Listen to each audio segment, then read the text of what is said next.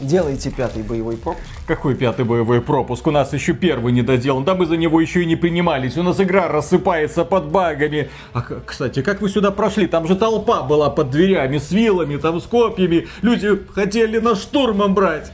Эх, с народом, с игроками. Надо уметь разговаривать просто.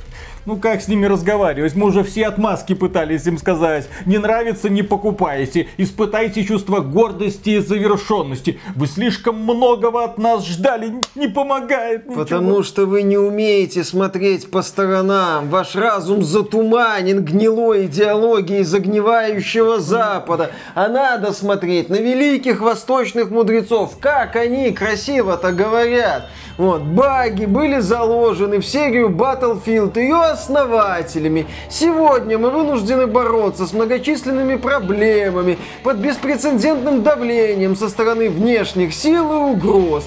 Виновные в ситуации с Battlefield 2042 наказаны. Я взял дело под личный контроль. Министр обороны, фу ты, главный тестировщик уже передал мне все необходимые бумаги. И это у них прокатывает? Вы знаете, сколько великие восточные мудрецы сидят на своих местах? Так как у них ни у кого не прокатывает. Ого. Все, пойду наговорю на шестой боевой пропуск. Спасибо вам.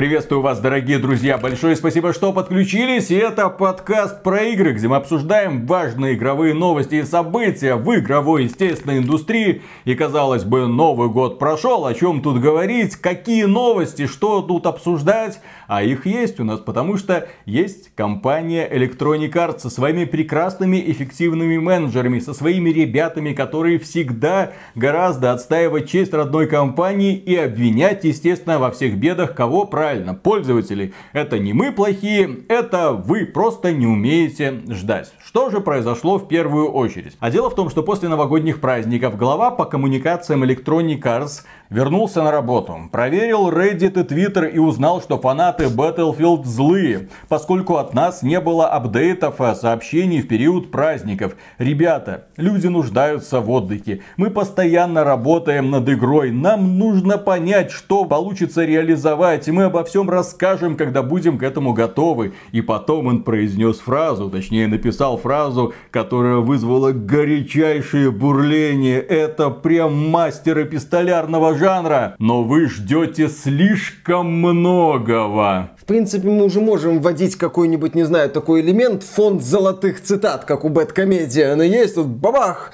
фонд золотых цитат. Здесь тоже можно вводить вот это высказывание представителя Electronic Arts. Кстати, он бывший главный редактор журнала Game Informer. Это один из эталонных представителей верхнего интернета. И вот, да, его это заявление о том, что вы ждете слишком многого, это примерно на уровне «не нравится, не играете» от Патрика Содерлунда, который работал в Electronic Arts в свое время и продвигал Battlefield 5 сказать. Это уровень Pride and Accomplishment, когда случился скандал со Star Wars Battlefront 2, и представитель Electronic Arts говорил, что вы знаете, почему мы не можем вам сразу выдать персонажей всех там типа Дарта Вейдера, потому что вы должны испытать чувство гордости и завершенности, а не чтобы вам все принесли на блюдечке. И вот сейчас представитель Electronic Arts говорит разгневанным пользователям, которые купили Battlefield 2042, вы хотите слишком много. Действительно, действительно, там ему в ответ напихали полную авоську известно чего. Пользователи, да, сказали очевидные вещи. Мы всего-то хотим работоспособную игру на старте.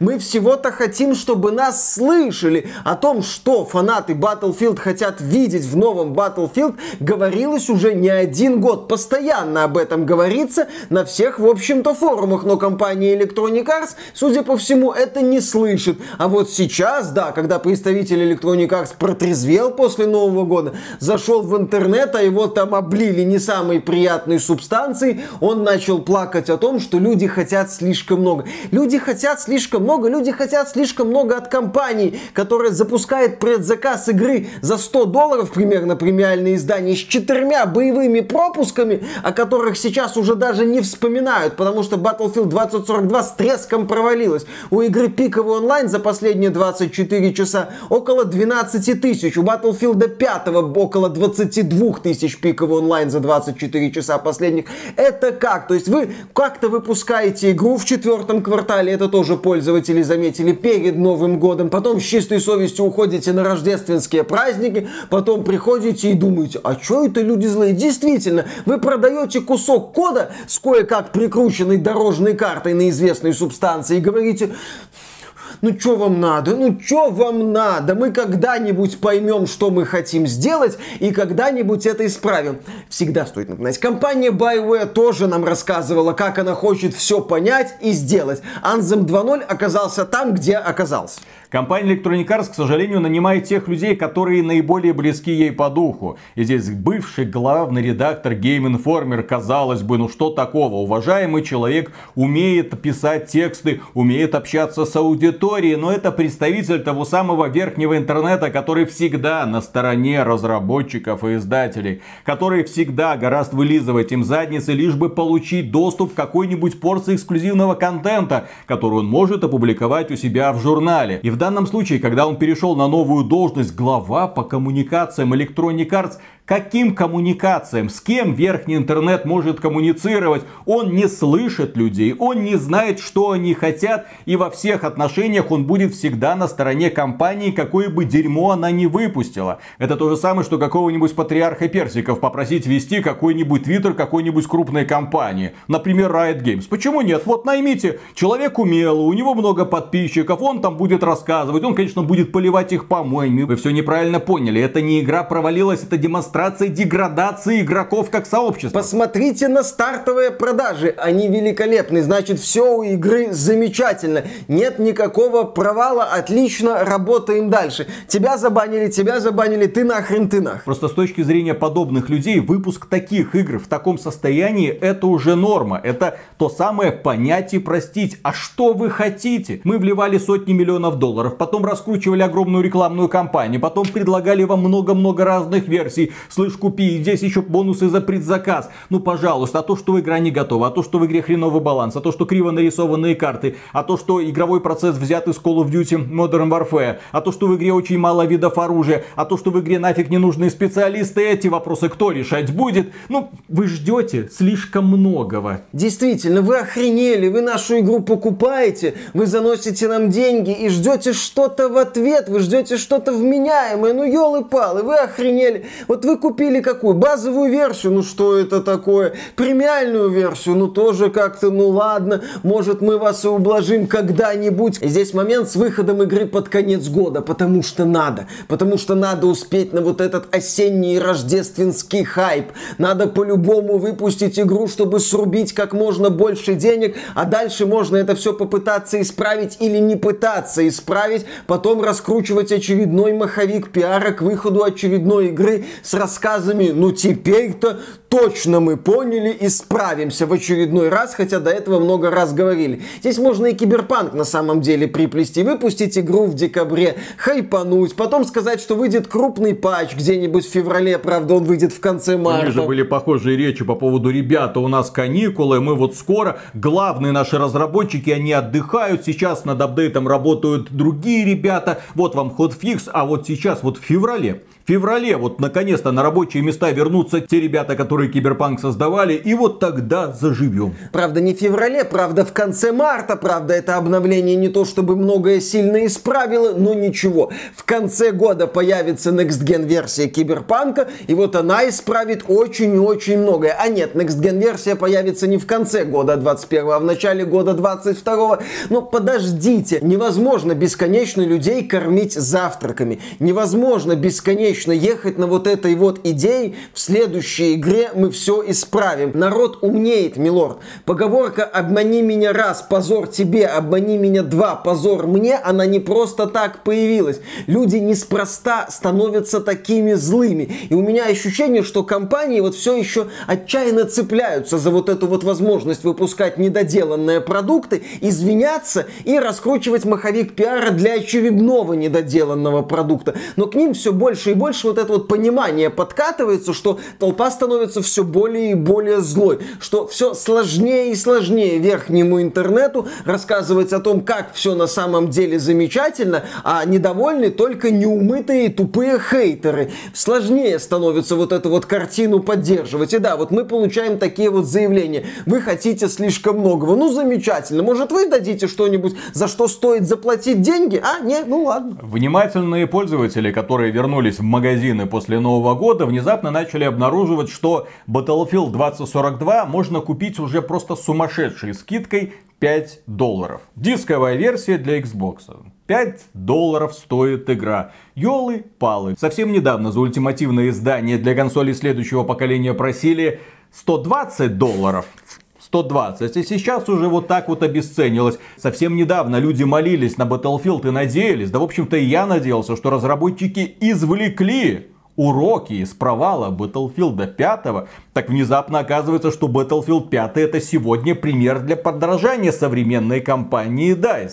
Потому что люди, когда смотрят на одно второе, они делают выбор в пользу Battlefield 5, поддержку которого компания DICE официально прекратила. Что сейчас будет с компанией Electronic Arts и с компанией DICE, это, конечно, интересно. Потому что сейчас за франшизу Battlefield отвечает Вин Зампелло, великий и ужасный, один из величайших деятелей игровой индустрии, но эти изменения будут очень и очень небыстрыми, поэтому возрождение бренда год, два, три, четыре, возможно так. Смотря какой коллектив и как быстро ему удастся собрать. Плюс к этому, что они собираются после этого сделать. Следующий Battlefield должен быть сногсшибателен. К нему не должно быть уже вообще никаких вопросов, особенно с багами. Блин. И здесь главный вопрос, удастся ли Винсу Зампелле договориться с боссами Electronic Arts насчет того, что для разработки нового Battlefield нужно немало времени нужна, по сути, я думаю, новая команда, которая должна разобраться с технологиями, которая должна понять, что дальше делать. Мне кажется, Винсу Зампелли вот очень нужно донести эту мысль, что нужно время, чтобы сделать Battlefield снова великим. Нельзя это сделать за два года, чтобы уже через два года Electronic Arts, высунув язык, организовывала очередную суперпрезентацию с очередным красивым постановочным трейлером, не имеющим к реальной игре никакого отношения, и чтобы в конце года вот уже вышел Battlefield, а потом, когда люди придут и скажут, ну это же огромная куча известно чего, мы ответим, а вы знаете, как сильно мы тужились? Пожалейте наши жопы. И после Battlefield мы переходим немного к другой теме, начнем издалека. Есть такой человек, как Роберт Боулинг. Он принимал участие в планировании развития серии Call of Duty. Занимался этим с 2006 года по 2012. То есть это человек, который долгое время работал в Infinity Ward и курировал разработку каждой новой части Call of Duty, направляя ее в то или другое русло. При нем Call of Duty демонстрировала постоянный рост, это стоит иметь в виду. И сейчас он работает в компании под названием названием Midnight Society. Это компания, которую организовал очень популярный стример Доктор Disrespect, так его зовут. И несмотря на странноватый внешний вид, стоит учитывать, что он в игровой индустрии тоже не новичок. Он принимал участие в создании Call of Duty Advanced Warfare, где познакомился с огромным количеством разработчиков. Он очень любит мультиплеерные игры, посвящает им все свое свободное время, прекрасно опять же играет, организовал компанию для того, чтобы создать свою игру, так сказать, мечты. И собрал вот такие таких вот людей, которые, опять же, опытные ветераны игровой индустрии, которые не скованы ограничениями эффективных менеджеров. И вот этот Роберт Боулинг отметил, опять же в Твиттере, что раньше мы относились к нашим игрокам как к сообществу, а не как к потребителям. Мы приглашали их для тестирования карт, а не для тестирования рынка. Важное замечание. Игрок это не потребитель. Игрок это не тот человек, который пришел к вам за покупками. Игрок это человек, который пришел в ваш центр развлечений, чтобы развлекаться как это банально бы не звучало. Да, можно пытаться из него какую-то копеечку вытянуть, но он условно заплатил за входной билет. Он вошел, и если ему не интересно, он уходит. И если в этом развлекательном центре будет очень много торговых автоматов, это нисколько не увеличит его вовлеченность, потому что делать ему здесь нечего. Здесь негде развлекаться. Тратить деньги есть где, а вот удовольствие от процесса он не получает. Разворачивается и уходит.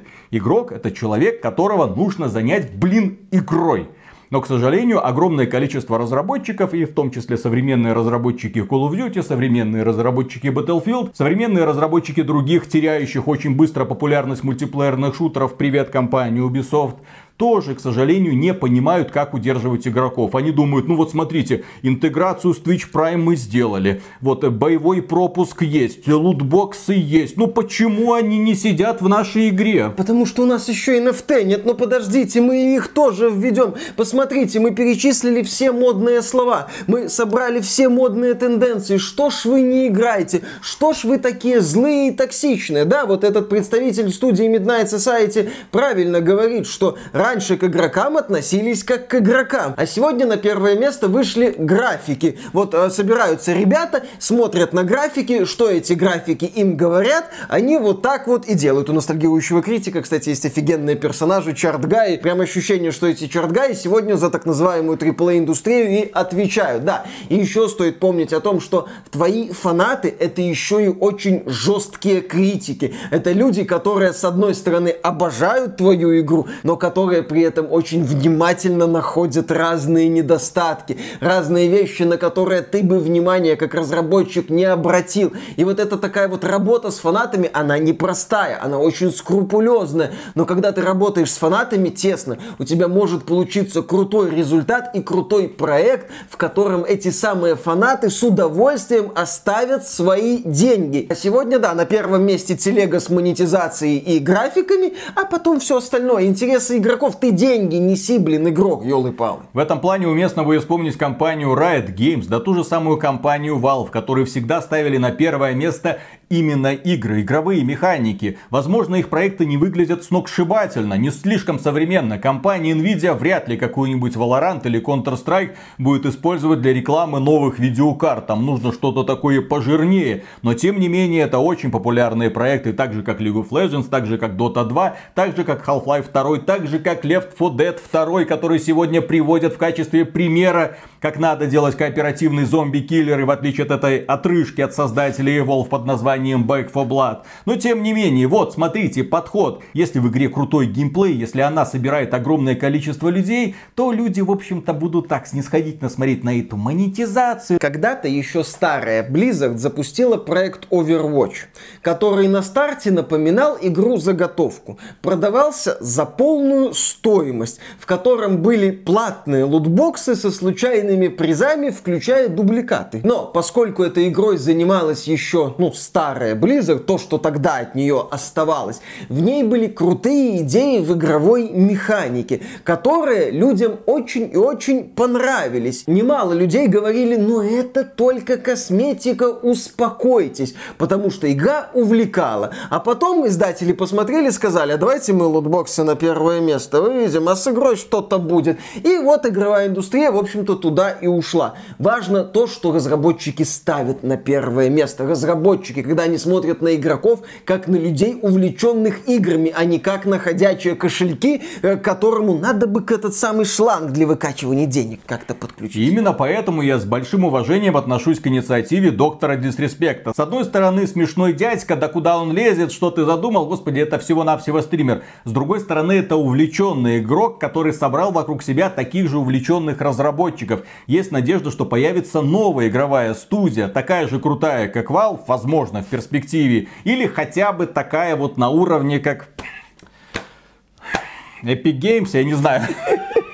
Ну, которая создаст очень крутую игру, очень популярную, которую будет доить до скончания дней своих. Доить очень успешно, заключив кучу рекламных контрактов с кучей разнообразных производителей. Дети будут в экстазе, образы из Fortnite до сих пор очень популярны. Возможно, они пойдут по этому пути. К сожалению, крупные издательства подобный проект сегодня родить не в силах. У них просто нет понимания того, как работать с людьми. Почему? Потому что вот смотрите, кого они набирают. Представители верхнего интернета, которые будут работать с сообществом. Но вернемся ненадолго к Valve и компании Riot Games.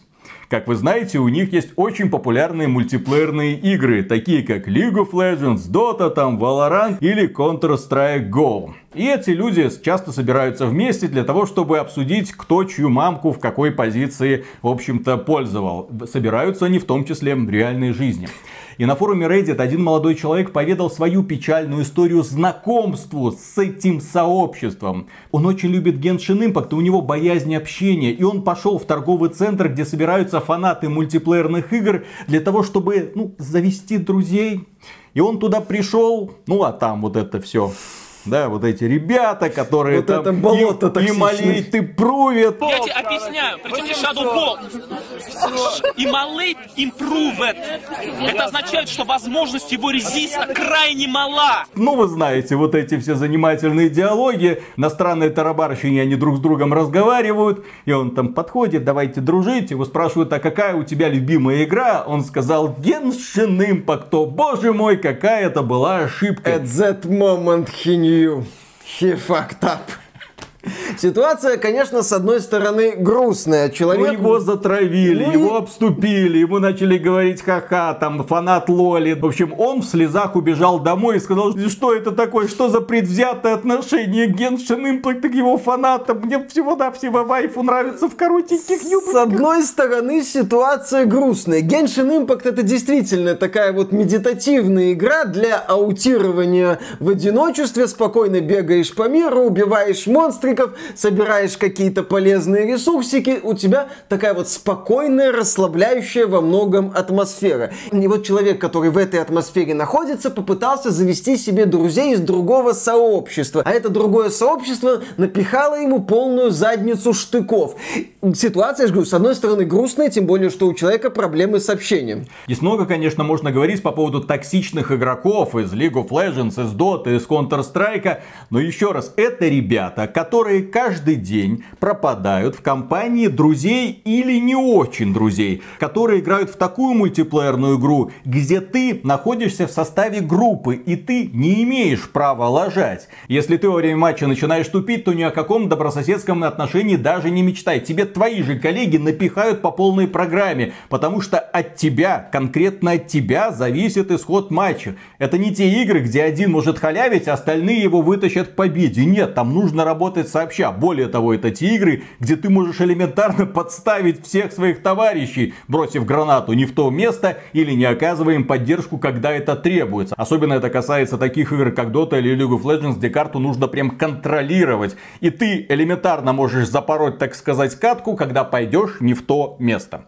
Поэтому эти ребята, которые все время работают вместе, которые все время переругиваются, зачастую очень сильно переругиваются с собой, с командой оппонентов, да как угодно, обсуждают тактику. Это сообщество очень толстокожих товарищей, которые привыкли к манере такое общение. И поэтому последнее, что тебе нужно делать, это приходить к ним с предложением «а давайте дружить». И вот у меня, да, есть вот опыт из моей личной жизни. Что это за сообщество? Я это воспринял, ну блин, ну это офигенно.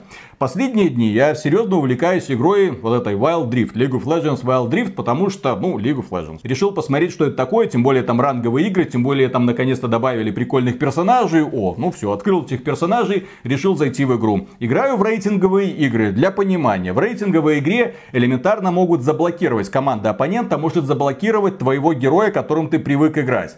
Заблокируют одного героя, заблокируют другого героя, и вот те персонажи, которыми ты умеешь играть, они оказываются недоступными. Вот как случилось в моем случае. В рейтинговой игре в очередной партии мне заблокировали одного персонажа, которым я играю, второго персонажа, которым я более-менее умею играть, и я остался ни с чем, потому что я игрок такой себе, скорее новичок, и вот э, третий герой какой-то, блин, ну вот какого-то взял. И вот я появился на аренке, вокруг меня товарищи, я сижу, пытаюсь понять, так, вот эта способность, что делает вот это, куда так, а теперь мне как бежать, как мне воевать, и где-то в течение минуты мне приходит сообщение, сука, удали игру. Вот такие это ребята. Доброта. То есть, да, человек, который привык к спокойной атмосфере Геншина Импакта, со своей мягкой булочкой, пришел в сообщество людей с остальными задницами. Они ж постоянно вот в напряжении. Там же каждая катка, это ж все, да, это экшен, это ругань, это кто, куда, ты, куда. Это ж постоянное обвинение. Ему надо было не приходить не с вопросом, ребята, вы во что играете, а влетать со словами, ты мудак, ты мудак, твоя мамка настолько жирная, что что перевешивает нужды большинства. Ха-ха, я тоже Trek люблю, привет. Чё, а, вот, вот что-то так ему надо было входить. Да, это очень жесткое сообщество. И поэтому, когда ты пытаешься войти туда самыми добрыми намерениями, будь готов, что в ответ ты получишь отнюдь недобрые слова. В общем, если вы хотите познакомиться с любой из вышеперечисленных игр, будьте готовы к тому, что вам будут пихать. Если вы хотите по-доброму проводить время, не играйте в мультиплеерные игры, особенно в ПК-ориентированные мультиплеерные игры. Там вообще своя собственная уникальная атмосфера, потому что там люди любят и умеют унижать как своих коллег, так и своих оппонентов. Компании иногда пытаются с этим бороться, но порой делают только хуже. Ну, нельзя перевоспитать людей в пылу азарта боя, блин, когда тебе хочется сказать что-нибудь, а тебе не дают. Тем более, когда успех зависит не только от тебя, когда речь идет о командном противостоянии. Там дебилов становится в два раза больше, причем эти же дебилы рядом с тобой, а не напротив. Напротив, офигенные ребята, которые классно понимают понимают игру, а рядом с тобой какие-то крабы. При этом, с всегда. другой стороны, да, всегда тоже крабы, а против них, естественно, крутые ребята. Так, и переходим к следующей новости. Не так давно стало известно о том, что PlayStation эксклюзив Ghost of Tsushima пока еще PlayStation эксклюзив Ghost of Tsushima. На PC не заявлен, но посмотрим. Компания Sony умеет удивлять. Так вот, Ghost of Tsushima была продана 8 миллионов копий. Больше 8 миллионов копий. Студия Sucker Punch празднует это невероятное достижение. Компания Sony гордится. Но тут вышел один из создателей Days Gone и испортил, блин, всем праздник. Зовут его Джефф Росс, и да, он был главой разработки Days Gone. И он в Твиттере написал следующее. Days Gone, да, тот самый зомби-боевичок, где главный герой-байкер путешествует по миру, сражается с зомби, захватывает аванпостики, прокачивается. Крепко дружит со своим приятелем. Игра, которая получила э, такие себе отзывы со стороны прессы, но вот такие отзывы со стороны игроков. И вот он пишет, что когда я ушел из Sony, Days Gone вышла полтора года назад и было продано более 8 миллионов копий, так же как Ghost of Tsushima руководство всегда заставляло нас чувствовать, что это огромное разочарование. Плюс он отметил, что на ПК даже продано более миллиона копий. Здесь стоит помнить о том, что этот человек ушел из Sony, и у него, судя по всему, зуб на руководство Sony из-за того, что он не смог делать Days Gone 2, поэтому к его словам стоит относиться с долей скепсиса. Однако, нельзя отрицать того, что Sony действительно не публикует данные о продажах Days Gone. Пытается сделать вид, что этот проект не хит, понимаете? Ну, ну вот мы его выпустили, вот он там что-то продался, не то чтобы хит. Вообще, если обратить внимание на то, как Sony публикует данные, у них есть проекты, которыми Sony хочет гордиться. А есть проекты, которыми Sony гордиться, ну, не очень хочет. Она не говорит, естественно, что это провальные игры, которые ей не нужны, но тоже не спешит говорить о том, как они офигенно продаются, как все хорошо. К таким проектам, например, можно отнести Death Stranding от Kojima Productions. Игра вышла, на старте игра вызвала неоднозначную реакцию у пользователей. Не все приняли манеру повествования Death Stranding, такой вот претенциозный очень сюжет, э, подход к механике, где ходьба являлась основным элементом. И Sony не торопилась говорить о продажах. Собственно, о продажах Death Stranding, по-моему, 5 миллионов копий, мы узнали из интервью одного из представителей студии Kojima Productions сильно позже релиза игры. Сама компания Sony на эту тему особо не распространялась. Еще компания Sony особо не распространяется об успехах The Last of Us 2. Хотя, казалось бы, мега-хит. После релиза игры там 3 миллиона копий, я уже не помню, за день, за 3 дня, потом еще сколько-то миллионов копий, еще сколько-то миллионов копий, а потом такая вот тишина. А даже по поводу Last of Us 2 для игры вышло обновление с э, улучшением для PS5, но как-то вообще без пафоса, без помпы. Блин, до Next Gen обновления для Uncharted 4 эффект не анонсировали. Ну, там это еще не и платное. Обновление, это Next Gen версия Uncharted 4. Да. А вот для Last of Us обновление вышло как-то тихо, и Sony предпочитает об этой игре особо не вспоминать. Но о Ghost of Tsushima нам говорят. При этом я убежден, ну тут, на мой взгляд, очевидно, что продажи Last of Us должны быть выше, чем продажи Ghost of Tsushima. Last of Us 2 прекрасно продавалась и после. Аналитик НПД, это организация, которая следит за продажами игр в США, говорил, что проект в топе даже спустя многие месяцы после выхода. То есть с продажами у Last of Us все хорошо, но компания Sony, вот у нее есть любимые игры и не очень любимые. И вот Days Gone попала в список не очень любимых, хотя, на мой взгляд, игра заслуживает продолжения. Более того, это игра, которая получила однозначное признание со стороны игроков. Да, люди говорили, ну, недоработанная, да, там куча багов и на старте, да, в общем-то, и после старта. Да, в общем-то, когда игра и на ПК вышла, она была слегка забагованной. На PlayStation она была очень забагованной, но на ПК она была очень хорошо оптимизированной. В принципе, если сравнивать Days Gone с песочницами от Ubisoft, то это прям, о, вот, берите Days Gone, прекрасная игра. Если сравнивать Horizon Zero Dawn и песочницы от Ubisoft, то, конечно же, лучше сделать выбор в сторону игр от Sony. Каждый раз, когда ты смотришь, ну ладно, Days Gone, возможно, не удался, да, собрал не очень хорошую прессу, но при этом, блин, если сравнивать с общей ситуацией на рынке, то Days Gone это вот такая вот игра получается. Киберпанк 2077, несмотря на все свои проблемы, в 2021 году выглядит в принципе уже и неплохо. Поэтому да, смотря с чем сравнивать. И разработчики Days Gone не просто так упоминают каждый раз, что пресса фактически игру закопала своими семерками, шестерками и так далее. Почему не шедевр? От Sony мы такого не ждали. Это просто обычная песочница в открытом мире. Были и подобные цитаты в обзорах. А разработчики сделали, да, просто хорошую, увлекательную игру, в которой было не скучно проводить, блин, свое время, что... Но здесь еще и вопросы к компании Sony. А почему она считает, что Metascore является главным показателем успеха Многие игры? Многие игровые компании, к сожалению, так считают. Да, то есть Sony так сильно загоняется на вот этот показатель. Фокус группы. Естественно, чарты, mm. как же без них. Возможно, Days Gone не попал в определение игры витрины, по мнению Sony. Ну, поскольку у него не было таких вот высоких оценок, а Sony возлагала надежды большие на Days Gone.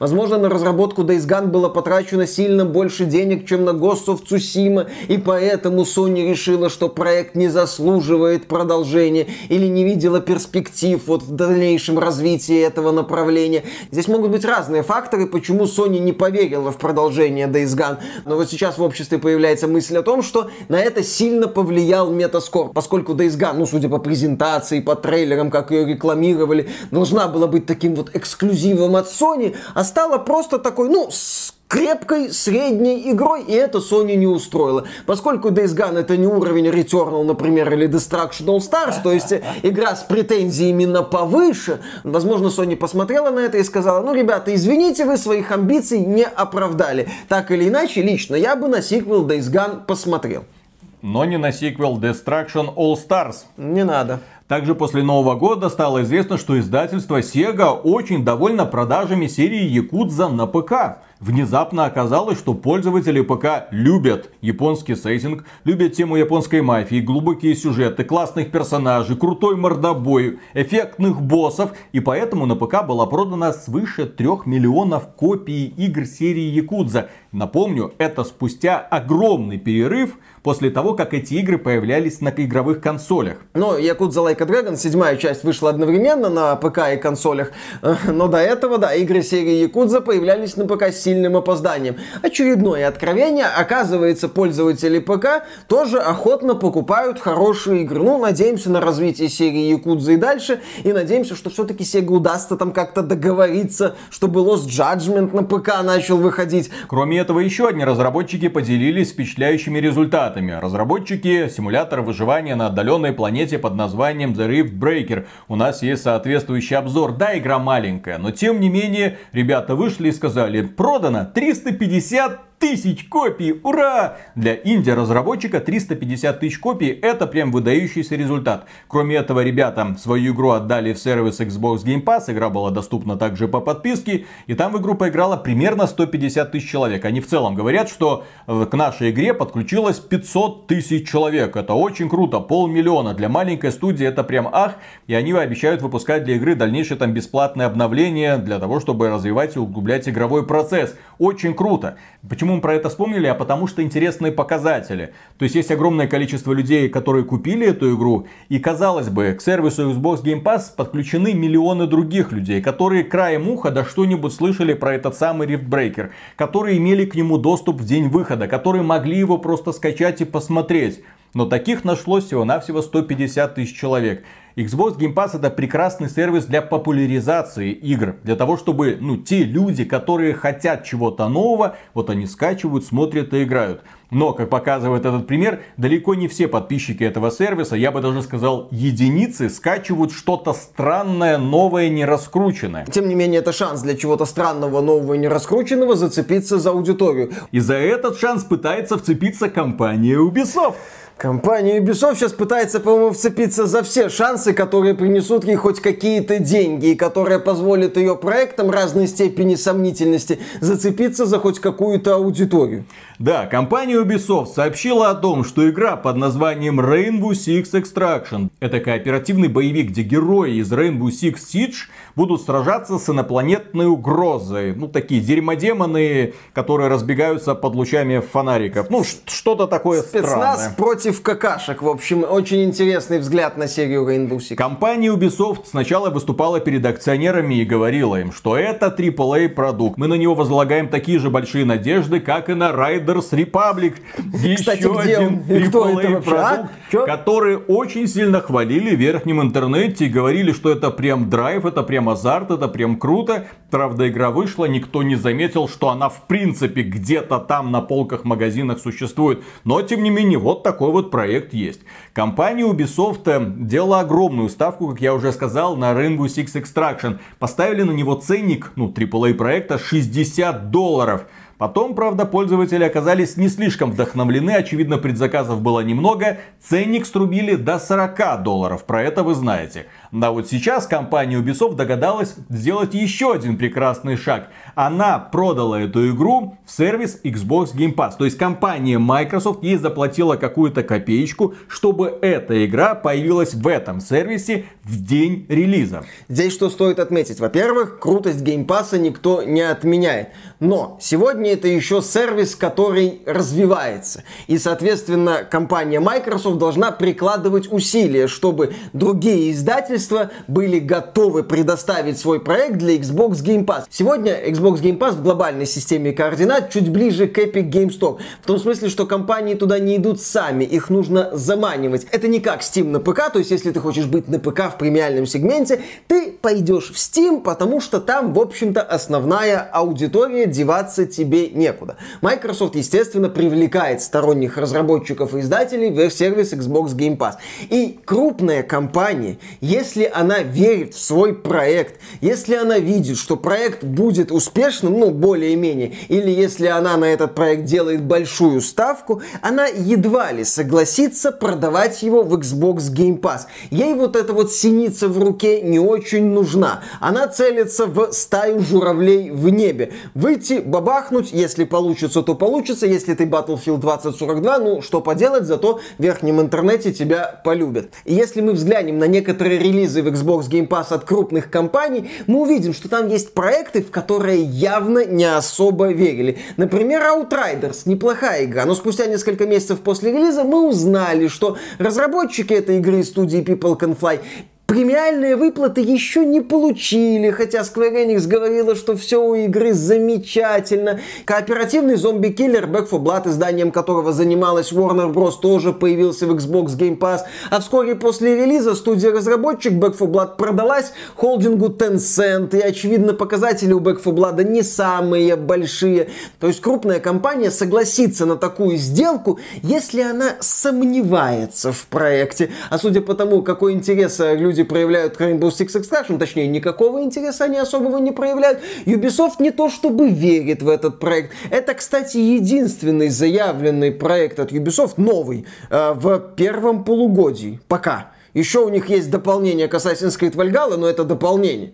А вот этот вот крупный проект, который отправляется в Xbox Game Pass, да, и у него еще сниженная цена, и там же еще пропуск для друга, что вы можете пригласить двух друзей, которые бесплатно могут играть в течение, по-моему, 14 дней. Замечательно. Ubisoft верит в успех Extraction. Кроме этого, компания Ubisoft сообщила о том, что сервис Ubisoft Plus появится и на Xbox. Ну, то есть вы можете по подписке подключиться к библиотеке игр, которые когда-то компания Ubisoft выпускала, и они когда-то были приемлемого качества. Прикасаться к нему очень очень приятно, наверное, будет, особенно по подписке. Подпишись на одно, подпишись до другого. Странно. Ждем, когда сервис Ubisoft Plus вольется в экосистему Xbox Game Pass, как это случилось с EA Play. Очень хочется в это верить. Для того, чтобы... Хотя, блин, на ПК-то все равно придется этот ланчер сраный ставить. Конечно, Ubisoft Connect. Ubisoft Connect. Хотя зачем он нужен? Они же перестали хорошие игры давным-давно выпускать. Ладно. Завидуете. Разберемся. На, да. В Extraction-то будет. Кроме этого, стало известно о том, что разработчики Skull and Bones, помните еще такую игру? Skull and Bones, кораблики там в море, что-то там ездят, обстреливают друг друга. То ли выживалка, то ли мод, то ли средневековая версия World of Warships. Черт его знает, мы до сих пор не понимаем, что собой игра представляет сегодня, потому что концепты много раз переделывались. Игра разрабатывается уже долгие годы, на каком она свете никто не понимает. И вот стало известно, что руководитель разработки Skull and Bones уходит в отставку. Антуан Анри 15 лет проработал в Ubisoft, а сегодня он уже там не работает. Он около пяти лет занимался разработкой Skull and Bones, но тужился, ничего не получилось. Ubisoft вроде говорила, что собирается довести Skull and Bones до релиза. Это уже просто интересно. Мне вот уже реально интересно будет посмотреть на Skull and Bones. Об игре так много говорят, при этом какой-то информации о том, что проект собой представляет, у нас нету. Прям, прям интересно. Я прям хочу просто увидеть очередной анонс от Ubisoft. Потому что анонсы от Ubisoft это прекрасное представление. Ты понимаешь, какую срань тебе показывают, но ты просто наслаждаешься тем, как компания тебе это презентует и как компания, походу, искренне верит в то, что тебе это должно нравиться. Это забавно. Да. Кроме этого, в начале этого года Всемирная организация здравоохранения закрепила одну простую формальность. Отныне зависимость от видеоигр официально признана заболеванием по соответствующей классификации ВОЗ. Это они утверждали раньше, это случилось сегодня. То есть, вот, пожалуйста, чем болеет ваш ребенок? У него, извините, зависимость от видеоигр. Вот вам путевка в соответствующую клинику. Это реальная проблема, отмахиваться от нее не стоит. Если у ребенка или у человека, даже взрослого, зависимости от видеоигр, то есть они замещают ему жизнь реальную и отражаются на его поведении в реальной жизни, если он даже не просто в них деньги сливает, а если он в них все свое время сливает, это влияет на его физическое здоровье, на его отношения с друзьями, или он из-за них теряет работу, то есть полностью отрывается от реальности, это естественно заболевание. С этим нужно что-то делать. Будем надеяться, что среди наших зрителей таких увлеченных, настолько увлеченных, настолько больных людей, которые увлекаются видеоиграми, нету. Игры это всего-навсего способ проведения досуга, развлечение. Хорошее, плохое, ну, на этом канале чаще мы плохие игры обозреваем, потому что чет поток их повалил. Кроме того, стало известно, что 14 тысяч китайских игровых компаний развалились за 2021 год. А почему это произошло? А потому что Национальное управление по делам печати и издательств, которое отвечает за лицензирование игр в Китае, не публиковало список одобренных игр с июля 2021 года. То есть, есть отдельный государственный орган, который занимается одобрением игр. Вот к ним приносят игру и говорят, можно мы ее выпустим на территории Китая. Они на нее смотрят, так, крови нет, черепов нет, сисек нет. Все, вы можете выйти на территории Китая. Мужики прокачанные, не, не женоподобные, все как надо, вперед. А тут внезапно что-то произошло, и вся машина застопорилась. Да, это агентство и раньше работало как-то не слишком активно. Там говорилось о том, что в месяц одобряли ну 80-100 игр. А учитывая размер Китая и количество китайских игровых компаний, это очевидно очень мало. Но при этом нельзя не отметить, что в 2021 году Китай развернул какую-то агрессивную кампанию против видеоигр. И началось все это с безумного вовлечения детей в эти самые игры посредством разнообразных психологических манипуляций. И также Китай начал бороться с тем, сколько дети тратят в этих самых видеоиграх, установив жестокие ограничения, сколько времени ты можешь провести в игре и сколько денег ты можешь потратить в игре. Это автоматически сделало нерентабельными огромное количество донатных помоек, которые вам говорят так, или время, или деньги. А сейчас они не получают ни того, того, ни другого от китайской молодежи, естественно, разваливаются. Безусловно, в этой вот ситуации, когда закрылось без малого 14 тысяч различных студий, сложно как-то поддерживать китайские власти. Но это уже грустные реалии того, когда вот в эту вот систему охреневших игровых компаний приходит государство с топором и уже работает по принципу «кто не спрятался, я не виноват». Естественно, госаппарат не отличается скоростью работы и быстротой принятия каких-то решений. Естественно, это этот госаппарат работает по принципу «вас много, я одна, поэтому когда сделаю, тогда сделаю, идите нахрен». Ваш бизнес от этого зависит, нас это, извините, не волнует, мы на бюджетные деньги существуем, идите нахрен. Начинается вот такая вот фигня. Но это тоже одно из следствий действий самих игровых компаний, которые не умеют останавливаться в своей жадности, которые придумали одну систему монетизации, потом другую, потом третью, потом четвертую, а потом все эти четыре вместе объединили. И вот когда они не могут остановиться, если государство начинает давать серьезный отпор, вот этот вот серьезный отпор выливается в подобные грустные ситуации, когда куча компаний просто самоуничтожаются. Причем я не удивлюсь, если среди этих вот игровых компаний очень много, большинство, возможно, даже, это создатели тех самых донатных помоечек, которые пока не успели выйти за пределы Китая, как это сделала, например, компания Lilith Games, ответственная за донатную помойку Warpass. Она сориентировалась, вот она представила, посмотрите, Вторая мировая, воевали, да все вместе, ух ты, посмотрите на наш красивый трейлер, естественно, не имеющий отношения к игре. Вот так вот, пожалуйста, мы новый рынок освоили. На нашем рынке мы уже так охренели, что нас уже там начинают сильно душить. Мы практически в каждом выпуске так или иначе касаемся темы того, что с донатными помойками надо что-то сделать, что относиться к ним нужно безжалостно, что поскольку эти игры, многие, если не подавляющее количество из них, имеют все признаки онлайнового казино, в которые играют дети, в которые сливают в них деньги, а сейчас к этому празднику жизни приобщаются разнообразные блокчейны, игры, NFT, токены и прочее, прочее, куда будет сливаться еще больше денег, и, соответственно, люди будут еще сильнее, блин, беднеть. Например, вот печальную историю поведал товарищ из Сингапура. 56-летний дядя как-то получил из банка звонок с сообщением о том, что он задолжал банку 20 тысяч долларов. Солидная сумма. Он такой, э, погодите, погодите, я ничего не покупал. Они сказали, ну, а в Genshin Impact кто из вас играл? Он такой, Genshin что? Ну, Genshin Impact, это игра такая. А, ой, блин, это моя дочь играет. Оказалось, что он привязал свою кредитную карту. Не дебетовая, кредитная карта. Он привязал кредитную кредитную карту к аккаунту дочери. Ну, потому что это родная доченька, ей 18 лет. Она тоже хочет что-то покупать на айфончике. Там есть какие-то полезные программки. Наверное, это нужно. Сколько они стоят? Доллар, 2 доллара. Да, господи, мелочь какая. Ладно, добрая доченька, вот тебе доступ к моему кошельку. И добрая доченька за несколько месяцев взяла кредит в этом банке на 20 тысяч долларов, покупая лутбоксы, контейнеры со случайным содержимым в игре под названием Genshin Impact. Это человек, который не зарабатывает деньги, человек, который не понимает ценность денег, человек, который воспринимает их примерно на уровне вот этих кристалликов, золотых монеток, которые она зарабатывает в игре. Ну что такое 10 тысяч кристалликов? Ну немного. А что такое 10 тысяч долларов? Ну это, допустим, 100 тысяч кристалликов. Во, вот это уже классно, это сколько шлутбоксиков можно открыть, а вось там выпадет все, что мне нужно. Я буду самый крутой, где? На сервере? Это не массовая мультиплеерная игра, просто перед собой, ура, классно. Соберу всех персонажей. Еще раз, эти игры вызывают подобную зависимость. И это не зависимость от видеоигр. Это игровая зависимость, лудомания. Человек начинает открывать лутбоксы и не может остановиться. Человек, у которого есть доступ к халявным деньгам, он начинает все в них сливать.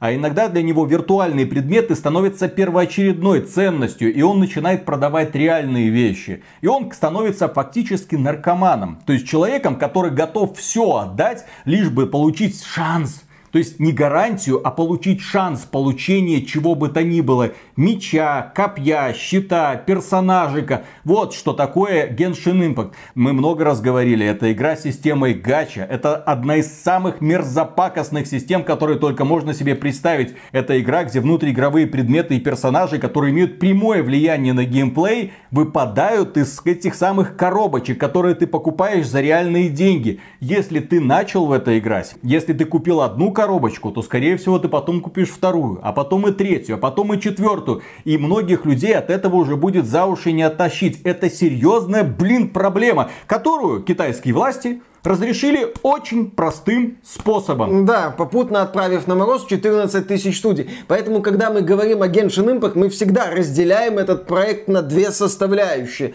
Хорошая игра и отвратительная, мразотнейшая система монетизации. Если у вас проблемы с лудоманией, если у вас проблемы с вот желанием получить из лутбоксов все, что вы хотите, то в Genshin Impact вам играть нельзя ни в коем случае вообще. Сколько бы вам раз не говорили о том, что в эту игру можно играть без доната. Если в нее можно играть без доната, то каким таким волшебным образом она быстрее других мобильных игр заработала миллиард, блин, долларов, да. Если рисовать какую-то идеалистическую картину, то я не против микротранзакций как-то глобально. Но я убежден, что микротранзакции надо ограничивать. Нужно приходить к компаниям игровым и говорить, вы здесь охренели, вы здесь охренели, вы здесь охренели. Должна быть такая вот система сдержек и противовесов. Но это вот в моем идеальном мире, созданном моей фантазией. А в нашем мире у нас есть ситуация с игровыми компаниями, которых нет берегов в охреневании, и с властями, которые вот подключаются и начинают, да, брать топор и просто вот хреначить уже без разбора. И из-за чего, естественно, страдают и компании, которые бы хотели, может, и нормальную игру выпустить, а не могут. Пойдем в президенты. У меня уже готов текст предвыборной программы. Там, mm-hmm. правда, будет пункт один. Будем бороться с донатными помойками. Все запретим. Нафиг выборы. Дайте бойневик, я быстро приведу это все в порядок. Но вряд ли к нам есть в стране проблемы и похуже. Банду котика под суд. Ладно, переходим к следующей теме. На этот раз она касается игр года, точнее выбор года по мнению пользователей Steam. Было огромное голосование, огромное количество людей решало, что же является лучшей игрой, что является лучшей мультиплеерной или кооперативной игрой, какой там лучший сюжет, какая лучше выглядит. И внезапно, когда смотришь на результаты этого голосования, понимаешь, что пользователи Steam куда адекватнее представителей верхнего интернета, которые недавно раздавали награды в рамках The Game Awards 2021. В частности, пользователи Steam проголосовали за то, что игрой года является Resident Evil Village. Ну, верхний интернет дал и Takes-Two, что тоже неплохо. Ну, Resident Evil Village это игра просто на прохождение, при этом не очень длинная, при этом красивая. На старте там были проблемы с оптимизацией, обусловленные работой систем защиты, но Capcom этот элемент исправила после того, как энтузиаст сказал, что за херня, Capcom сказали, ух ты, как неожиданно, и исправили эту проблему. Плюс это раскрученный проект, и за счет этого, да, он получил игру года. Это, я напомню, мысль о том, что это показатель того, что людям нужны игры, которые просто проходятся, красивые игры, которые просто проходятся, а не NFT говно, которое пытаются пропихивать некоторые издательства. Да, друг познается в игре. Номинация такая есть, ну, лучшая мультиплеерная кооперативная игра. И Takes Two. Ну, Вполне себе логично. заслуженно. Лучший визуальный стиль, Forza Horizon 5, а кто бы сомневался. Не, ну она красивая, но именно визуальный стиль. А красивая Мексика. Ты что-то, что-то, ты против Мексики что-то ну, имеешь? вот в данном случае стоит воспринимать эту номинацию как самая красивая игра. Ну или даже типа игра, которая выглядит приятнее других, а не э, буквально название воспринимать, потому что многие люди, я думаю, так вот и смотрели на эту номинацию. Так, и лучшая игра с выдающимся сюжетом, и здесь поддерживаем пользователей Steam, Киберпанк 2077. Потому что это игра, где реально хорошо прописан сюжет и персонажи, где реально хорошо сделана сюжетная линия с сюжетными же квестами, когда они не багуют. Ну, сюжетные квесты там особо не баговали. Там основная кампания, ну, вот это вот главные линии, несколько ответвлений, которые по-хорошему должны быть обязательной частью главной кампании, хорошо сделаны. В принципе, вот в этом направлении проект работает. Да, я очень рад за Киберпанк, что он получил здесь за лучший сюжет, потому что он этого, блин, заслуживает заслуживает. Кроме этого, компания Amazon, но это самый популярный онлайновый магазин, поделился интересной статистикой. Amazon это не так. Это где бывший руководитель похож на лысого из Brazzers и в свое время летал на ракете в космос, похожий на писюн. Вот так надо описывать Amazon. Это, ну, что, конечно же, приумножает его крутость. Конечно. Так вот, э, компания Amazon рассказала, что самые продаваемые игры в рамках этого сервиса это игры для Nintendo Switch. Какой, блин, сюрприз, учитывая, что все остальные платформы давным-давно уверенно перешли на цифровое распространение версий. А у компании Nintendo есть вроде бы eShop, но пользоваться им, конечно, прикольно, но если покупать всякие маленькие инди-игры, а если покупать какие-нибудь крупные игры, то лучше брать их на картриджах во время распродаж. А еще Nintendo, напомним, это немного продавец игрушек, это элемент культуры. Купить именно вещь, которую ты держишь в руках, будь то пятая по счету Switch, но уже другого цвета под Animal Crossing. И Animal Crossing в коробочке. Это такой вот элемент культуры Nintendo, который пока еще не отходит. А мипки опять же взять, вот покрутить в руках. Вот этот вот элемент Nintendo, он, да, все еще популярен. И поэтому Nintendo продолжает в свои игры активно продавать на картриджах. Да, и также компания Amazon сообщила о том, какие были самые продаваемые игровые консоли за 2021 год. И здесь внезапно порядок имен вас, наверное, удивит. На первом месте Nintendo Switch. Ничего удивительного, самая популярная, самая недорогая игровая консоль с огромным количеством уважаемых брендов. Я думаю, все люди так чисто из любопытства, так, а что такое Animal Crossing? Ну, возьму с Animal Crossing. О, а что такое Mario Kart? А, там вроде что-то было. Ну так, чисто по приколу, наверное, многие люди берут эти самые консольки. Следующая консоль Xbox Series S. А нам же в течение всего года говорили о том, что PlayStation 5 обходит Xbox, что разрывает просто в клочья, чуть ли не в два раза. Оказывается, Xbox Series S лучше продается, чем PlayStation 5. А, да, ну... потому что на третьем месте находится PlayStation 5. Ну, судя по всему, здесь у Microsoft очень серьезные проблемы с поставками Xbox Series X, может быть, из-за этого. То есть Xbox Series S хорошо продается, но PS5 вот глобально продается лучше.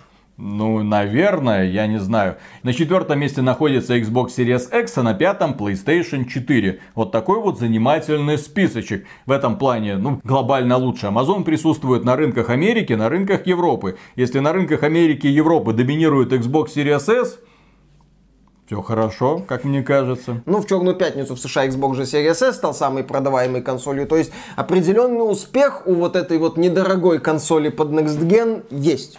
И заканчиваем этот выпуск примечательной новостью. Игра Babylon's Fall от компании Square Enix ушла на золото. И это та игра, которую вам ни в коем случае не надо покупать. Из-за того, что компания Square Enix поехала кукухой. Игра в России будет стоить 5000 рублей в Стиме эта игра является каким-то странным клоном чего-то в стиле темного фэнтези, где четыре персонажика бегают по узеньким коридорчикам и мочат очень толстеньких врагов, очень долго и некрасиво мочат. Потом рейд заканчивается, начинается новый, погоня за лутом беспощадная и бесполезная. Разрабатывают игру якобы создатели Нир Автомата, студия Platinum Games, но похоже за последние годы разработчики окончательно утратили свой профессионализм. Ни один из кадров Babylon's Fall не вдохновляет. Игра вызывает вызывает вопросы. Во время бета-теста люди жаловались, что это за хрень такая. Ну, окей. Компания Square Enix думает, что 5000 сделают игру куда ценнее. Ну что, Виталик, будешь играть в Babylon's Fall? Нет. Будешь? Нет. Ты же любишь кооперативные гринделки. Я люблю красивые, хорошие, интересные угу. игры. Ну да, да, да, да, да. Поэтому ты Godfall играл. Ну, отлично. Ну, Godfall красивая, интересная, хорошая, да, да, крутой да. боевой системой, где с запоротым, правда, эндгеймом. Вот. Угу, да. Кстати, Godfall можно было... Ну, ладно. Ладно. Ну, ладно. Че, че я буду ему рекламу Конечно. Делать? Ну, Пусть Gearbox рекламу делает, издатель. Классно. Конечно. Да. Так что, дорогие друзья, на этом все. Большое спасибо за внимание. Если вам данный выпуск показался полезным, поддержите его лайком, подписывайтесь на канал. Если хотите поддержать этот проект рублем, добро пожаловать на Patreon. Мы за поддержку всегда говорим огромное спасибо. Дальше продолжаем работать. Пока. Пока. Знаешь, какие самые презираемые профессии в 21 году были? Какие? Ну, если их можно так назвать, профессии. Угу. Первое это майнер. Угу. Не знаю, в какой каталог это входит. Если у них трудовые книжки. Угу. Я майнер, вот вам, пожалуйста. Налоги платите? Какие налоги? А, да а? Вы, вы о чем? Это криптовалюта. Угу. Просто так, что-то там на кошелек упало, куда-то там перевел, где-то потратил. Не имеет значения. Ну ладно, майнер. И второй, разработчик мобильных игр. Потому что, к сожалению, к играм это не имеет никакого отношения. Тоже такой себе спекулянтик маленький. Я же говорю, Мавроди, блин, легендарная личность. Мы его знали, а сейчас таких Мавродиев по всей стране даже не тысячи, десятки тысяч ходят. Много. Тайные свои операции прокручивают. Блин, Купите NFT. Угу. Здравствуйте, вы хотите купить NFT? Дешево акции. Завтра будет дороже. Да. Поспешите. Конечно, и друзей приведите. Получите скидку по промокоду в описании. Вот вам ссылка. Куда? В Магадан, блин.